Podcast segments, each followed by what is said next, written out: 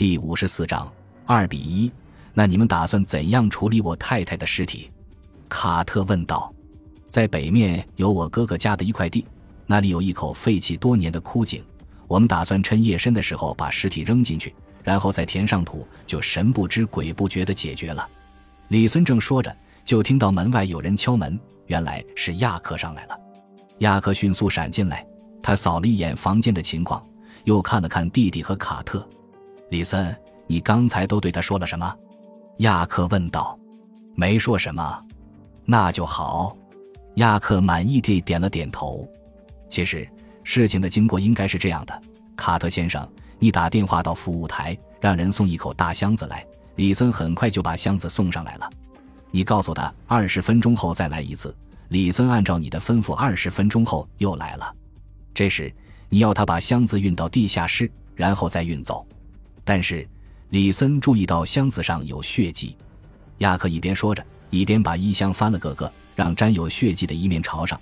这时，李森想起你曾到服务台无理取闹，说自己的太太失踪了，他立刻对这个箱子产生了怀疑，就打电话叫我上来。所以我现在就站在了这儿。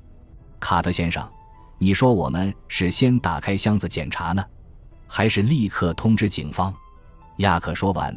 用一种嘲弄的目光看着卡特，看着亚克这副贼喊捉贼的无耻嘴脸，卡特不禁怒火中烧。住嘴！你这是诬陷，完全是一派胡言。没关系，我们是二比一。亚克微笑着说：“你别做美梦了。”李森的指纹到处都是，我敢保证，衣箱里肯定也有。如果警方来了，你怎么解释？卡特抓住了一个要害问题。咄咄逼人的瞧着亚克说：“亚克显然忽略了这一点。他想了想，说：‘哦，卡特先生，还真要感谢你的提醒。指纹问题的确不好解释。那只好这样了。如果我和李森需要坐牢的话，我们就把你也拖下水，说你雇佣我们杀害了你太太。其实你和太太一到旅店，我就看出你们之间不和睦。我们要想找到你们夫妻不和的旁证，并不难。’”亚克的话中绵里藏针，站在一旁的李森对哥哥的这个计谋佩服极了，连声说道：“太好了，我们都是一个绳上拴的蚂蚱，如果要坐牢，谁也跑不了。亚克这家伙真够歹毒的，居然想把我也拖下水。”卡特恨恨地想着，同时他也担忧，如果他们与警方串通起来，自己肯定会有麻烦的。看到卡特短暂的沉默不语。亚克也大致猜到了他的心思，就依然不紧不慢地说：“卡特先生，我们不妨换个角度说，我们兄弟俩与你们夫妇之间并无恩怨，之所以出现这种悲剧，完全是由于你太太的暴躁性情引起的误会。如果我们找个更合理的理由来结束这件事情，不是更好吗？人还是少给自己找麻烦好。再说了，我们都是成熟明智的人。”何必要去惊动警方呢？那样对谁都不利。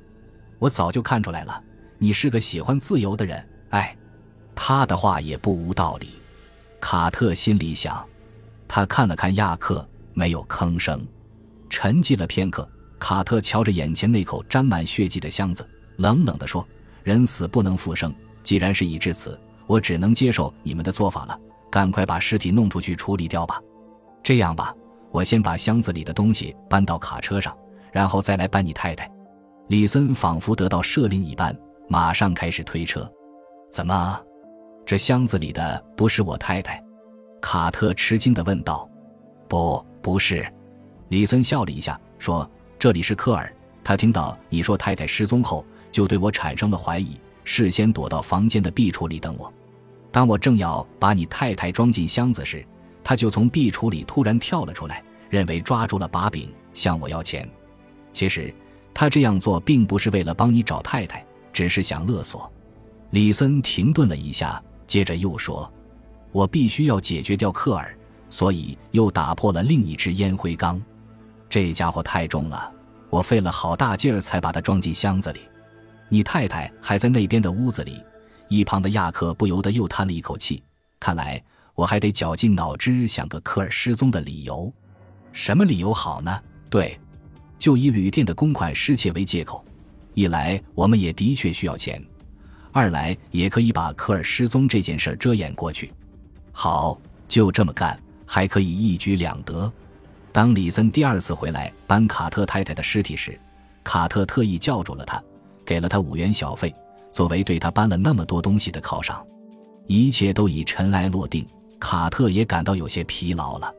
不过，还有一件重要的事情他不能忘，那就是拨打一个电话。喂，我是卡特，我们的计划有变，现在取消干掉我太太的约定。什么？哦，我改变主意了。哦，违约金，这样吧，我付给你约定数额的四分之一。好，好的。